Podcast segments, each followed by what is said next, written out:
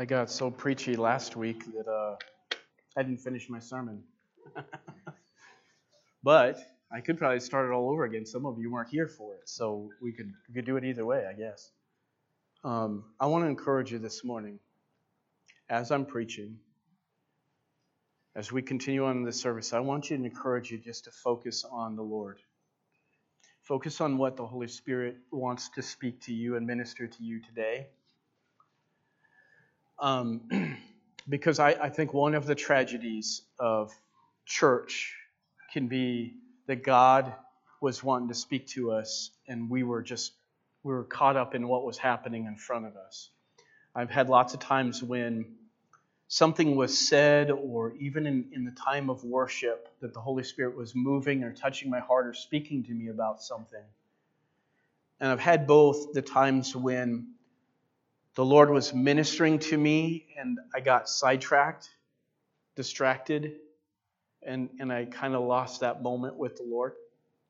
And I've had those times when I just continued to draw my mind and my thoughts closer to whatever the Lord was ministering to me about. And it seemed like there was no crowd. It seemed like nobody else was in the room. It was just between me and God. And it felt like I needed that from God. And I think we do. So if the Lord is ministering to you in a special way, like that while we are worshiping it and you felt it, don't lose track of it. I'm just telling you. So if you have to close your eyes um, or whatever you need to do, while let the Lord speak to your heart. I want to speak this morning on overcoming consumerism. So I felt the Lord two weeks ago drop it in my spirit no more consumerism.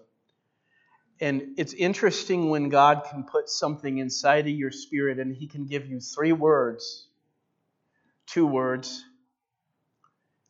and you get the revelation but it's just two words. But God has put something. That's, that's how I oftentimes recognize it's the Spirit of God ministering to me because it's like an explosion. I get it. I wouldn't know exactly how to put it and phrase it in words, but I get what God is saying to me. And I'm not talking about consumerism, even though it has something to do with it as it is in the world. I'm talking about consumerism as it makes its way into the church and as it has already made its way into the church. And we just haven't recognized it for what it is. But let's let the culture and what's outside of the kingdom of God stay outside of the kingdom of God. Let's stay faithful to Jesus and that's not just while we come in here on Sunday. That is, make sure that your life is all about Jesus. I want to share with you this thought on consumerism in the church. And this is what I want to say. It's kind of a defining aspect of it as it's made its way into the church is this. It is the drive to use methods that attract the masses in order to maximize the growth and the development of the church. I'm going to say that one more time. It is the drive to use methods that attract masses in order to maximize the growth and the development of the church. It is the snare of the cultural influence that is teaching us to use carnal methods to market the ministry, and it is the sum of the subjective preferences that define society. So, the subjectiveness of everybody in society and their preferences, and that as it defines society, which limits or prevents the normal standard of success. In other words, if it doesn't fit the, the subjective preferences of the masses of people around there, chances are you're not going to be successful. Chances are you're not going to hit the mark. If you're wanting to have a business, you're wanting things to work, and somehow we got this idea that that's how we run church. That's how we do this thing get together and under these four walls is we let that subjective preference determine how I'm going to preach, how we're going to worship, how we're going to have our gatherings and our meetings and all those things. Like it or not, it's been here. And I want to say this last piece. It is so rampant and so common that it will, need, it will require a new reformation before it is driven out of the church. We need a reformation and, and what I'm saying is this is that when we get a clear revelation that consumerism has gotten in and we're kicking it out, We're going to start figuring out where it's its existence, how it's played its role, and we're going to start doing things differently, and we're not going to behave with consumerism as the central piece for how we drive on in ministry. That means in the months and years, as long as Jesus, as long as He tarries, we're going to start making discoveries. And as far as I'm concerned, at least in our church, we're going to do our very best to figure out where it is and how it's gotten there. And I would say it's, it's so much filtered into our way of thinking. I'm blessed when somebody tells me today, I'm called to this church. I'm called to this church. Why am I blessed by that? Because consumerism has taught us to come to get what we like and what ministers to me and what feeds me. And I'm not telling you that I don't want this church to feed you. I don't want you to be fed here spiritually. But if we continue to endorse the mentality that we come to get fed, we miss the whole thing that Jesus called us to be disciples, to give of our life, deny ourselves, take up our cross, and to follow Him. And I've watched ministries over the number of years that are heartbreaking to watch because I have often felt like at the forefront before the tragedy happened that I was looking at some very godly people who cherished the presence of God in their life, and I saw some of the most ridiculous things break my heart and watch some of the most carnal, most worldly things happen in what I had deemed to be the most spiritual people. And it broke my heart.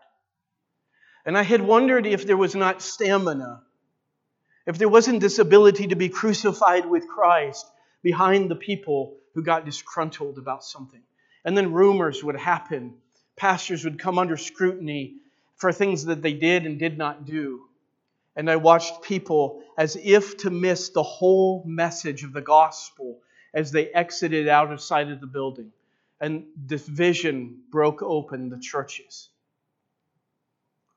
And today we see pastors trying to do everything they can to hold that crowd together. And Jesus, amazingly, he was very good at helping them out the door.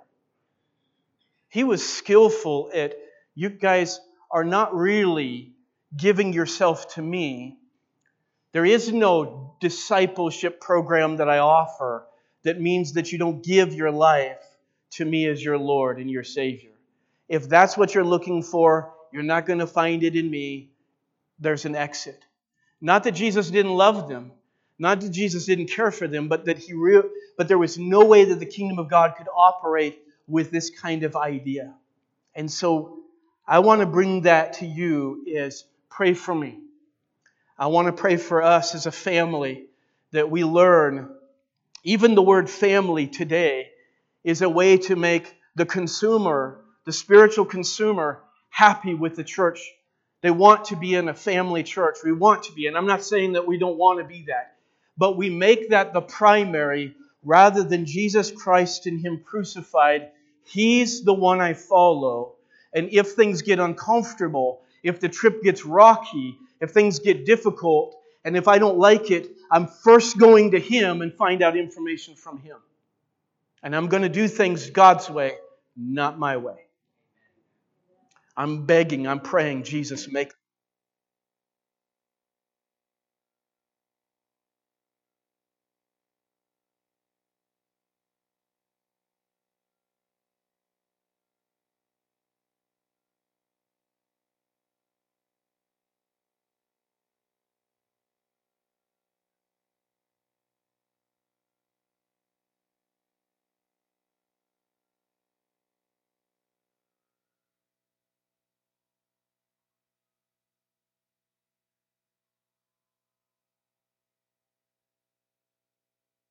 Okay, there we are.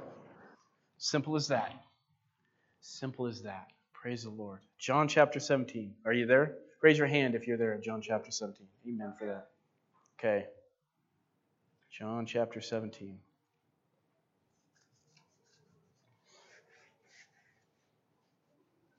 How many of you brought your highlighters this morning so you can mark these verses in the Bible?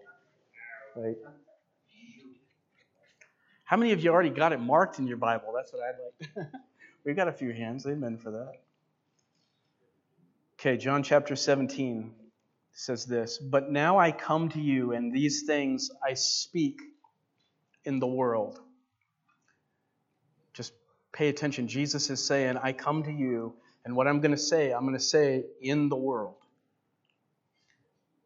That they may have my joy fulfilled in themselves. I have given them your words. Jesus is talking to about his disciples. And he's praying to the Father. He says that they may have my joy fulfilled in themselves. How many of you say you got Jesus' joy?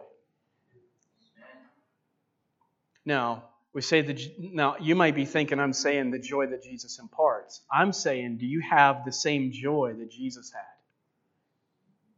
There's a difference. Fulfilled in themselves. I have given them your word. Jesus didn't speak on his own, he gave them the word of the Father, and the world has hated them because they are not of the world just as I am not of the world. I do not pray that you should take them out of the world. Now, this is powerful, but that you should keep them from the evil one. They are not of the world, just as I am not of the world. This is how Jesus defined his followers. They're not of the world. Now, I think that might be a little bit hard to grasp because we work, we get money, we pretty much live within kind of the domains that the world sets for us. And we may not think about how Jesus was separating his disciples. The life they lived was very much a separated life. And I'm introducing that Jesus has some similarities in the way that he's ministering to us today. Can you say, I agree with that? I look at my life and I agree with that. That's who I am. That's who I am. I'm not of this world. My worldview is not of this world. My stance about culture and things based on what God has. Because you've been regenerated, you've been made a new creature in Christ Jesus. You're not a religious person. You're not merely just coming to church because you're religious. You come to church as a secondary piece to something that's primary in your life. I come to church, and I do far more than come to church. My life is about Jesus. What I say, what when I feel convicted about certain things because I look at it and like, that's not you, Lord. That's not you. You, you can examine yourself from a different perspective. It's about what God has revealed my life should be. It's the life of Christ in me.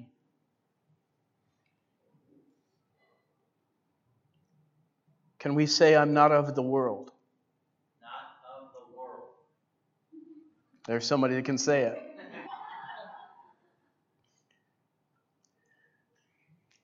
So, in this, we see that the battle, our battle, when we read these verses, what it's defining, it's giving us a sense of our battle. Our battle is to go against culture and against certain church culture tides. I can't help it. I have to say that. We have to realize that there are, there, there are certain church culture tides that didn't come from Jesus, didn't come from the Holy Spirit. It came from men who tried to figure out how to turn the ship in the flesh. Now, I'm not going to tell you what those are, but I'm going to tell you that there's a lot of them out there. I want to read this, this quote from Brennan Manning. He says this. I think this fits very well. Let us be bold enough to ask ourselves as Christians whether the church of the Lord Jesus in the United States has anything to say to our nation and to its ideologies of materialism, possessiveness, I'd like to throw progressiveness in there as well, and the worship of financial security. Are we courageous enough to be a sign of contradiction to consumerism through our living faith in Jesus Christ? Are we committed enough to His gospel to become a countercurrent to the drift? I love that. Are we committed enough to His gospel to become a countercurrent to the drift? If you were here last week, you would have heard me share about some of those things that we've done. One of them has been I've watched over a number of years, and I'll just repeat this we've had the crowd mentality of how many of you want to receive Jesus as your Savior at the end of a sermon? And we'll, and we'll say, everybody close their eyes and raise their hands. Similarly, like this if you want to receive Jesus as your Lord and Savior, raise your hand. We got hands out there already. Amen for that, right? I'm not actually calling for that. I'm saying that's what we've done. And then we did this. We said, now I'm going to pray a prayer, and everybody in this room, so nobody feels uncomfortable, let's pray that prayer together. So those who are getting saved aren't distinct from those who are uh, already saved, already children of God. And then this preacher didn't say it, but that's what he wants you to believe that the moment you said that prayer and we said amen, you were born again. Now, we have somehow in our world decided that we could have a fast food spirituality, and that's one way we got it. We decided that we could have, and I don't even know how they tally it, but they'll say 20,000 people came to the Lord today. How did they figure that one out? Did they have somebody counting hands across the. I don't know. I really don't know. But all I know is this I bet there's a whole lot of people, including myself, that would have said, Did I really get saved? Did I become a new creature in Christ Jesus? Did I really get the thing that's called salvation? Because I'm struggling because I feel like the same man after I prayed that prayer as after I was done. And I would say we did a disservice to somebody. And you know, it's uncomfortable to have an altar call, isn't it?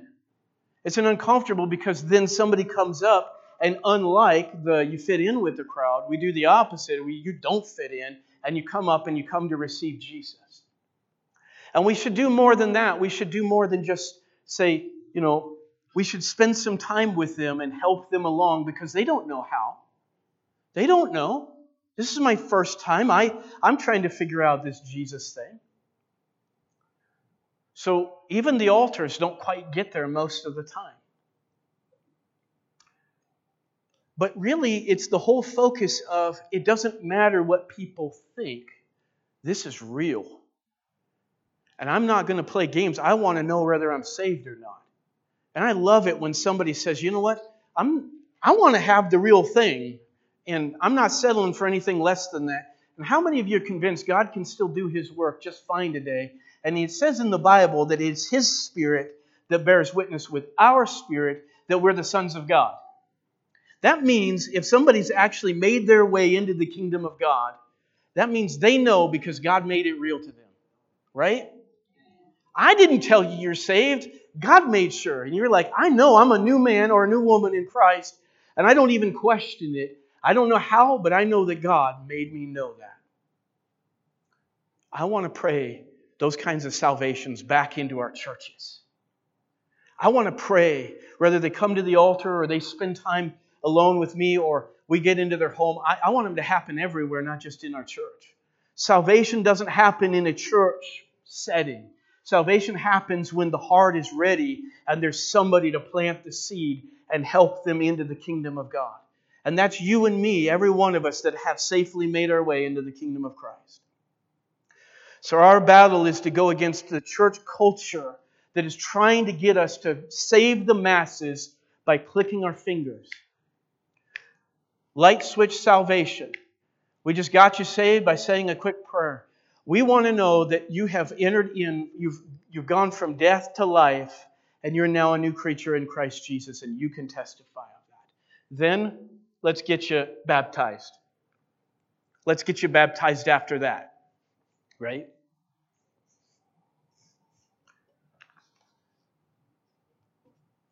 Did I get any amens out there? I just want to know if I got an amen. I just like preaching. Like, just because you're a quiet crowd doesn't mean you're like, I like that. So Jesus makes the statement, you are not, they are not of the world. Jesus, wouldn't it be, wouldn't, isn't that the picture we should be getting? Is that Jesus is right now individually representing us to the Father, and he says they're not of the world. They're not of the consumerism of the world. They're not bound by the consumerism of the world. They're not of those things which characterize and define the world as it pertains from one generation to the next. We are called into the life of Christ that is free of consumerism. Can I say that? We're free from consumerism in our Christianity. Now, somebody might say, well, what if I'm hungry for the Lord? What if I'm thirsty for Jesus and I really want more of the Lord in my life? Am I a consumer? Kind of. Right? But the difference is this are you coming to God to get what you want from Him? Or are you coming to God to get what He wants for you?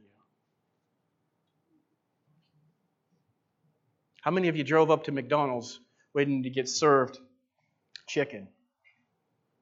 Right? This is I went to McDonald's because I wanted a hamburger. I didn't go there for chicken. And we come to church sometimes because we want peace, we want happiness, we want we want acceptance, you know, all those things. what Lord, what do you want? Some people are like, well, I couldn't do that because I would be uncomfortable. Does God always have us do what we would be comfortable with? I think there's many times the Holy Spirit invites us into a place of obedience that's very uncomfortable. And as you step into obedience, God gives you an anointing and a gifting for the thing that He's called you to do. I'm not going to help you feel like the pastor says, Hey, are you, are you going to be comfortable with I'm not going to ask that because I, I don't care if you're comfortable. I care if you're obedient. We are not subject to, we are not to subject our life or ministry. How many of you have, how many of you have a ministry? I got one out there. You may be wondering, what does he mean by that? How many of you are called to be a disciple of Jesus Christ? Every one of us should have our hands up because we understand that we are not called to be spectators in the kingdom of God. We're not called to just get fed, we're called to give the message of Jesus. So we are not to subject to our life or our ministry to any standard which compromises our true calling to follow Christ. We are not to compromise anything, that, any standard that compromises, even if it's accepted even if that's how you get people to come, even if you're going to have a small church, even if people are going to quit coming to the ministry because of you don't compromise your true calling to follow Christ. Don't do it. We are not of the world that is trying to sell the vision of ministry. I had not too long ago a, con, con, a phone call with somebody who it's a ministry resource that wanted me to sell it to the ministry. The moment I heard that word, it did, it did not set well with me. I'm not selling the ministry. If it's the vision of God, you don't need me to tell you that. You should be getting that from Him, and we should be confirming that together. If it's God's vision, the people feel that are connected to God will know that vision and it will be a confirmation through the pastor, not be a revelation through the pastor. I don't have to sell it. We are not of the world that is taking orders for fast food spirituality. I had a conversation um, a few weeks ago, and somebody had asked me, and I liked the question because I think it fits very well. And I, I actually, it helped me have an answer for myself. But do you put the sermons on YouTube?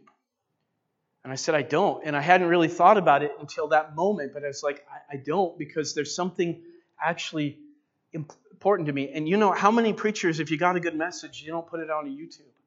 You don't get it out there for the masses. Why wouldn't you do that, James? Wouldn't Jesus want the message out there for the masses? And I would say there's a truth to that.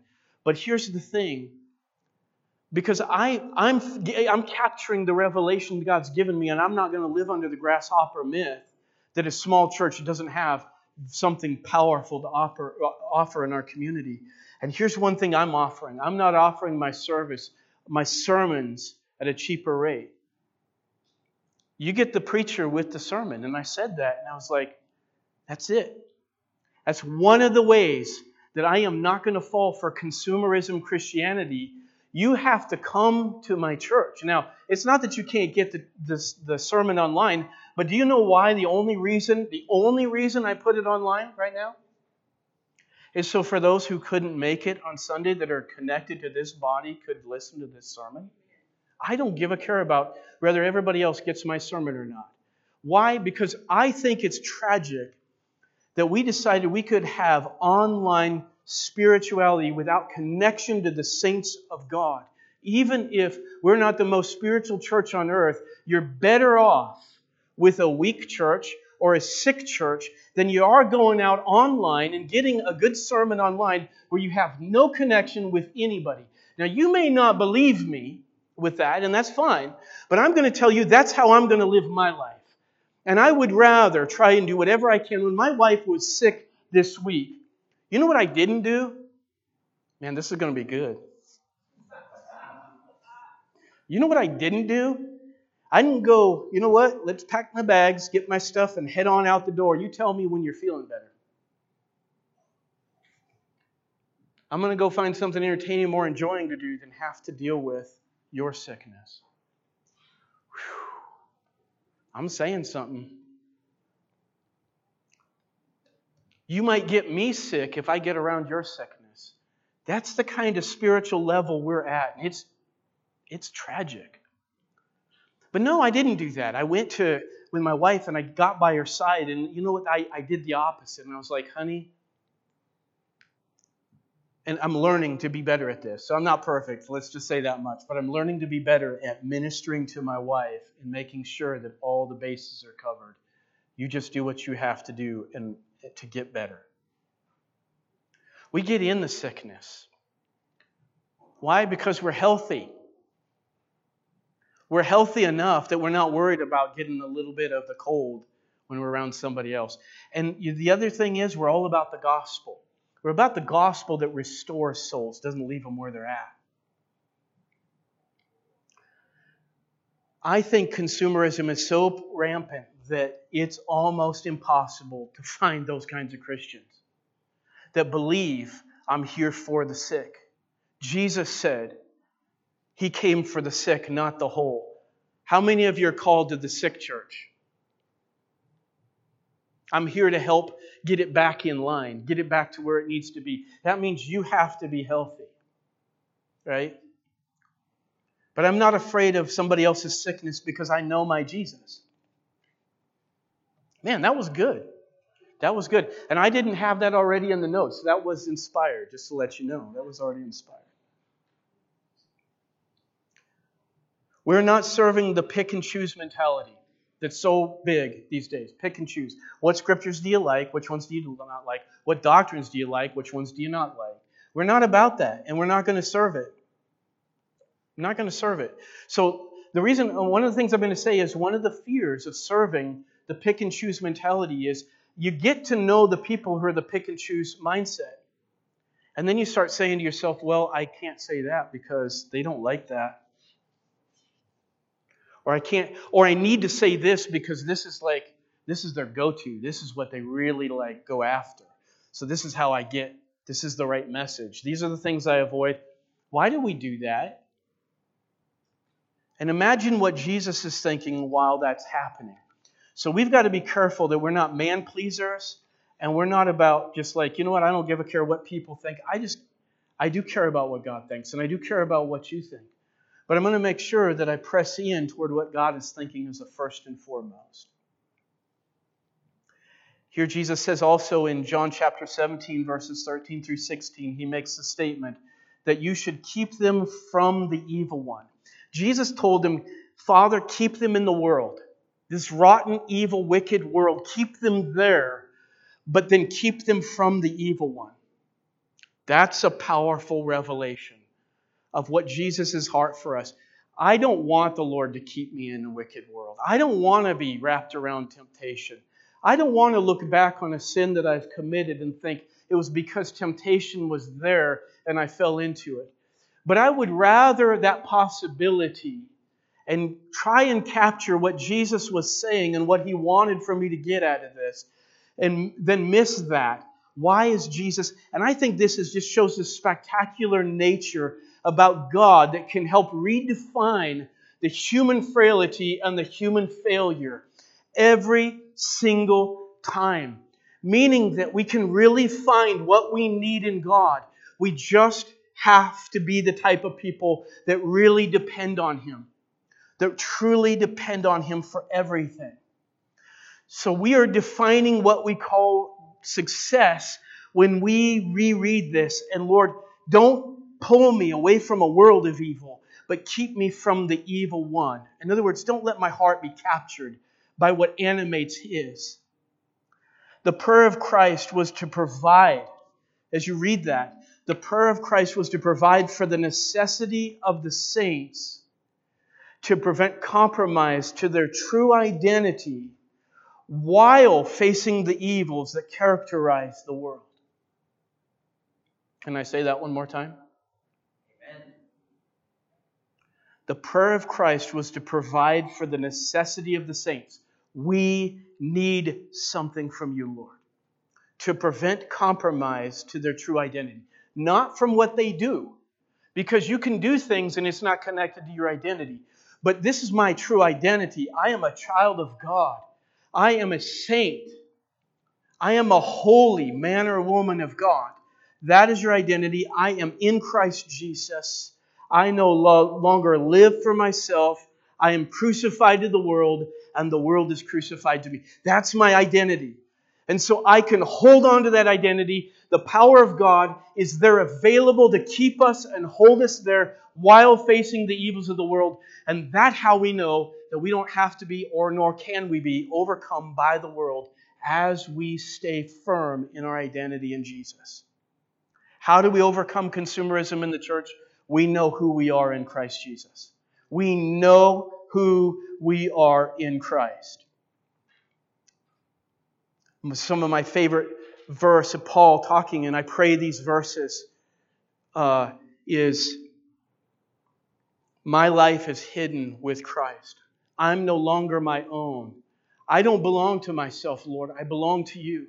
And I fight that at times because it seems like I'm not living up to that as a reality. But when I pray to Him, He helps me experience that as a reality. I was sharing with a brother not too long ago, but one of my struggles has been insecurity. You may say, Preacher, are you telling me the truth? That you stand at that pulpit and you have had struggles of insecurity? You can't help but have it at times. And I felt, I found that, you know, remember when I preached the message, when I said that everything, the gospel is centered in everything. It's got to be a gospel centered. What I saw, and I've been watching the Lord over and over again show me, you have, not just that shows me insecurity, because I kind of already know it's there, but when I get the Holy Spirit in that moment. You know, the intimate, when you spend time with God, the Holy Spirit helps you come to what's not of the cross. It's not of the gospel. And insecurity is not of the gospel, folks. It's not what Jesus, it's not in his character, it's not in the person and the Godhead. There's no insecurity with the creator of the universe. So why am I holding on to it? Why am I struggling with insecurity? Well, that's the human side of James that has to face the reality that I don't have an answer unless I meet with the gospel. And this is what I've realized Jesus gives a fresh revelation of the gospel in the face of those insecurities, those human weaknesses. And then when you get a fresh look at the gospel, it humbles your heart and regenerates and rejuvenates your spirit into believing the gospel and you abandon the insecurities in the spiritual transformation that happens as you get to know God. And so I won't say that it's not that it's absolutely removed every sense of insecurity, but it has a powerful effect from one moment to the next And I've learned this it's about being dependent on the Lord. So we redefine what we call success. So for every time that you meet with Jesus and you have the battle with insecurity or acceptance or whatever, and the Lord has helped you reevaluate the gospel, the power of God into salvation to everyone who believes, and it's universally at effect, remolding and shaping your heart. And I wasn't there to see it. I, you weren't in my, you didn't testify. You didn't say, oh, Pastor, that was connected to a sermon you preached. You just got the experience from God. I want to say whether I get to find out about it or not. That's exactly what I've been praying. Jesus, give me that church. The church that gets close to you and I don't get to know anything. My name isn't even attached to it. I don't want any credit for it. I just want to know that people are growing in the way of God and I get to fellowship with you. Do you understand? That's the blessing that I get. I don't get credit for what I've done. I get the blessing of fellowshipping with you as you get to walk closer and more in the light as you were in the light. You're walking further out of darkness and I get to feel, I get to be a part of talking with you and sharing in that with you. Isn't that powerful? That we get to have that fellowship with one another? You're probably like, is he getting closer to the end of this sermon or closer to the start of this sermon? I think I'm getting closer to the start of the sermon. Because I've only made it through just, uh, I'm still haven't made it through the first three verses here. So I love you guys. You must love me. I'm like, these guys still come every week to listen to me. This is amazing.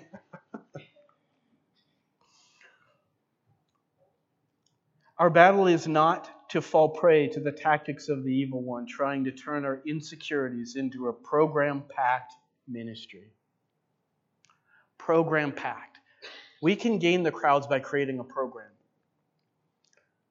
But I want to do something better than that. I want to do what it takes to help us get deeper with God in our souls so that each one of us are ministering effectively the way God has called us to in our market, in our jobs, whatever we're doing. Real success often looks more like 1 Peter chapter 4 verse 14.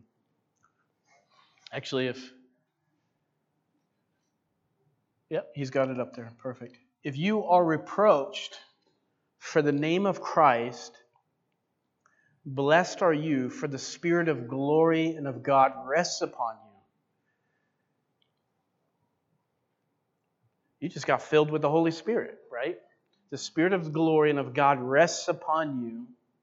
On their part, he is blasphemed, but on your part, he is glorified. This has nothing to do with calling out others' sins while walking in your own. It's about real virtue under fire. Real virtue under fire. When you are living the Christian life in your behavior and your demeanor and what you do with people around, and Jesus is saying, when you get reproached for living a Christian life, rejoice. Just rejoice that you're being reproached. And when that happens, so the culture is going to start looking down on you. Why? Because you don't do it the cultural way. The culture looks down on you not just because you're like, I don't believe in the message that it's sending, but I don't, but it's more about the culture is not allowing for an open door for Jesus to be preached. And I'm going to live that, not just preach it. And so the real virtue comes under fire. I remember when I was in high school, we had some. Um, I had a class that I was in. I was doing really good in the class, but I had one assignment that I was struggling pretty badly in. And the other guys that were normally not doing so well, they were doing good and I wasn't. And I was sitting at the table, and these guys offered to let me copy off of their paper so that I could do better in class. And I remember thinking, the moment I do that, that's going to reverse the role of they're going to look at me like, how come you don't do that? Or now they're going to sign me with some kind of a hypocrisy.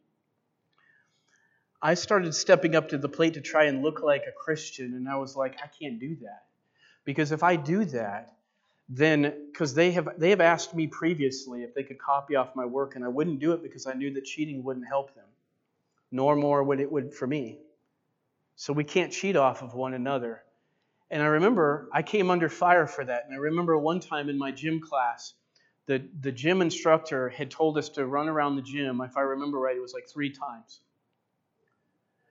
And the class ran around the gym twice and then sat down.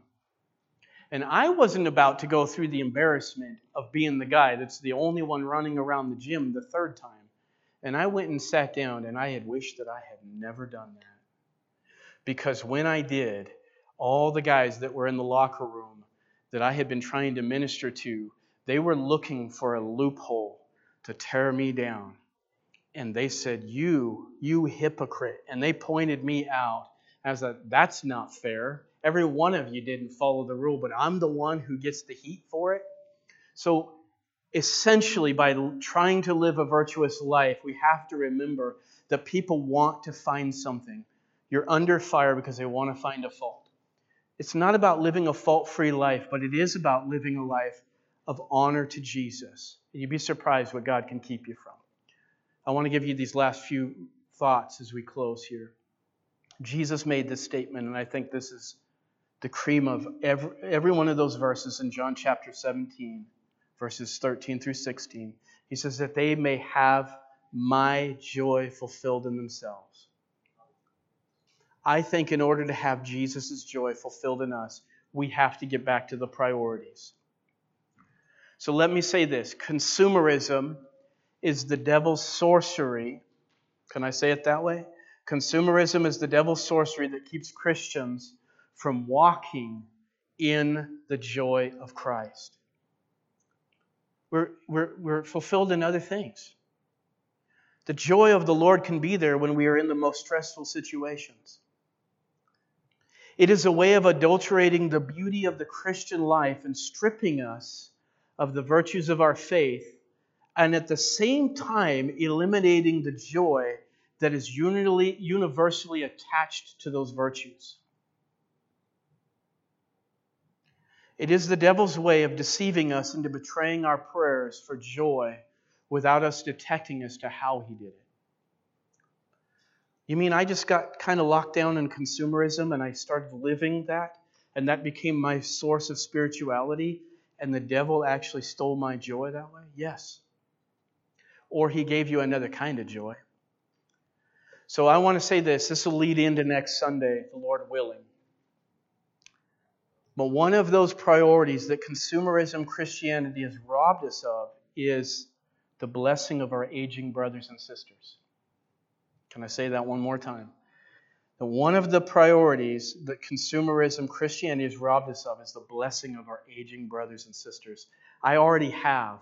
I've been preparing. I thought that that would be this week, and the Lord's like, i have one more thing for you to do, but I want you to, I want to speak into the lives of our elders not just our, our spiritual elders, our church, uh, the brothers and sisters in age. I want to speak something and get you to have, I, I want to build you up in the kingdom of God. I want to be a pastor to our elders. And I don't want to be looking to reach the world and, and marginalize you. You guys are precious and important in ways that I think the Holy Spirit is putting in my heart in the efforts of fast, to fast grow our churches, we have marginalized and forgotten you. In our push to be relevant, the true jewels of the church are facing loneliness when they ought to be treated like royalty. And I want to undo this evil in this congregation. So I want you to hear this from me. If I open the door for you, if I offer to take your arm, if I offer to bring food, I want you to be willing to consider something or somebody else from within this congregation. There are cultures that actually highly value the elderly. Our culture does not do that. Our culture, once you get to a certain age, we begin to marginalize you for no good reason. You are the patriarchs of our life matriarchs and patriarchs. And I want to help you stop getting used to the way the culture treats you and the way the church treats you that way. So I want to give you the feeling of royalty as you come into these doors, if I can.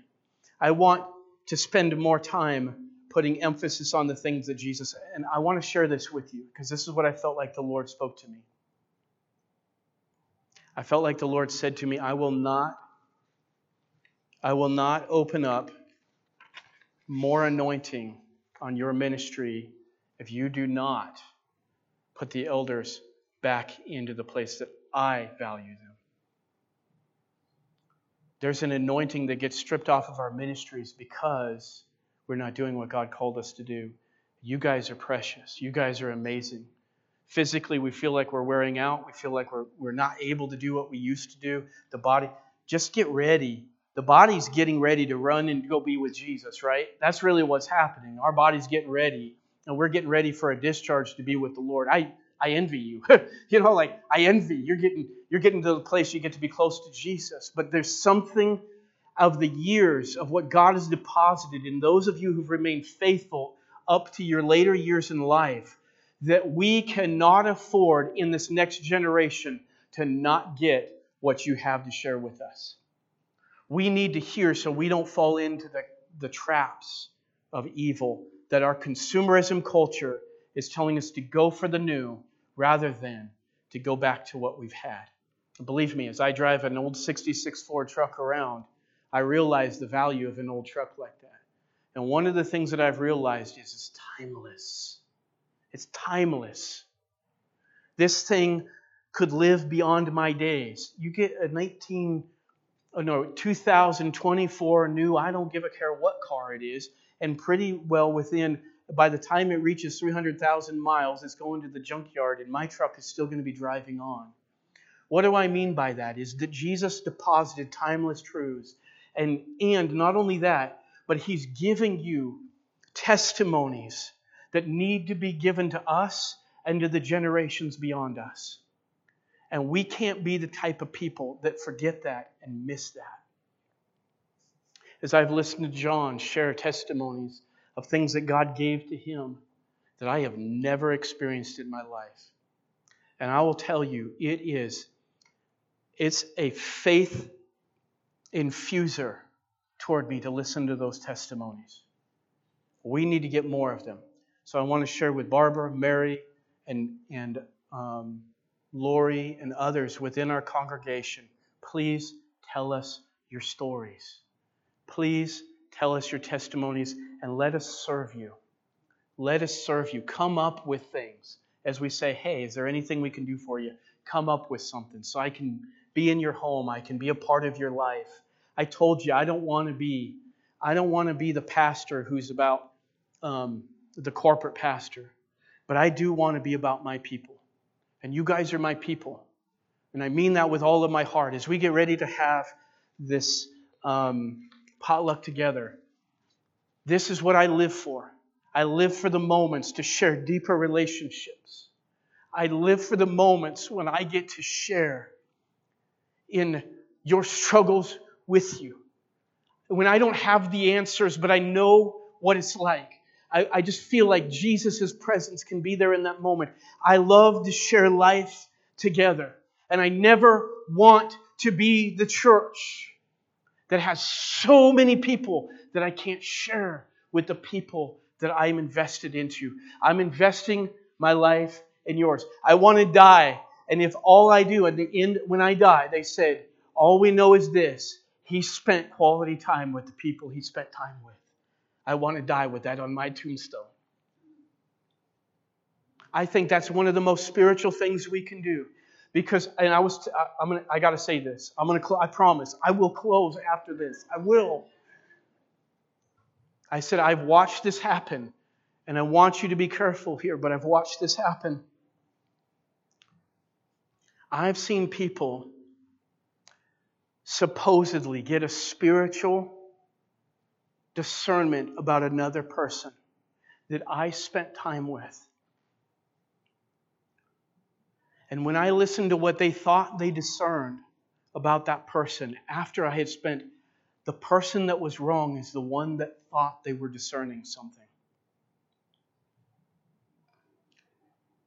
I wonder if part of our consumerism has taught us to try and discern you without listening to you without spending time with you, without getting to know you, without getting to know your background in your life, I wonder if we thought that we were so on key with God that we. Now, I won't say that God doesn't give us discernment into things, but a lot of what we're seeing is people who are afraid to go to somebody and get to know them.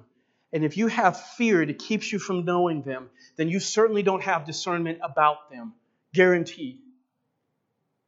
We need time with one another.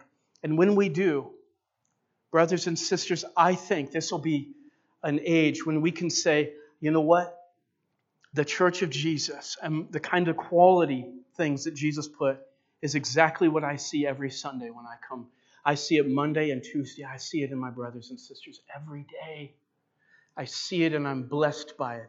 And it's increased my faith and it's made me a better Christian as a result of that faithfulness in their life. I am so privileged that I get to preach this. I know that you would too. But I'm so grateful that I get to. But I want you to hear from me. I want you to preach it back to me. Would you please? When we go downstairs, preach it back to me. Keep telling me about your vision for a, a closer church, a godly church, how the Lord's ministering to you in these days. It'll minister a lot to me. And beyond Sunday, let's have life together. Let's keep living life together the way God called us to. I want to pray for you. There's going to be a few things we're going to have to do here as we break up, um, as we get ready. We're going to pull those two back tables, the corner ones to the back, and we'll put some long ones here. Bring some food up. We get to share potluck together, right? Um, and so just kind of filter in if you can help. Great. Um, that's kind of the idea, and it'll take a few minutes, but don't leave. don't leave. We're not letting you leave. We love you, and and if you're an introvert, so am I. So that's no excuse. Praise the Lord. Let's pray together. And as we do, I want to invite you to come to the altar. The Holy Spirit's ministering to you. I want you to come to the altar the Holy Spirit's ministering to you. We're going to make sure that we give time for that. So I'm going to pray, and then Isaac's going to play the music in the background. And I want you to come and seek the Lord if you would, and ask the Lord to minister and help us as a church to be just what I preached this morning. Amen. Father, thank you today, Jesus. What a wonderful revelation that you've given to our hearts. God, I never realized, even as I was preparing this message, that it would come out exactly the way it has. But I want to be as real as I can, Father. I want to be human with the divine help to be able to do more than just what I can do.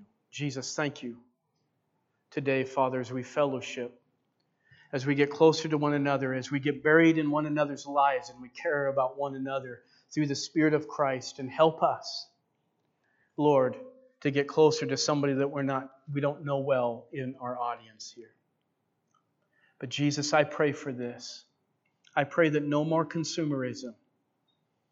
Jesus, I pray that I thank you for that where you've kept us from it and you've uh, prevented it from getting in. But Lord, in places where it's there and we haven't discovered, I want to pray that you would move us beyond it and help us overcome. And as we get closer to Christ and closer to one another through Jesus Christ, that we will overcome the consumerism that's made its way into our churches. And Father, I want to praise you for doing that in our church. And I want to thank you for the love developed in the hearts, Lord, that have come closer to you. Brothers and sisters, right now I just want to invite you let the Lord speak to your heart. Would you come up if the Lord's ministering to you to do so? We will uh, continue to just wait for you as the Lord is ministering to you. Let the Lord do this in Jesus' name. In Jesus' name. Isaac, if you would, if you would, amen.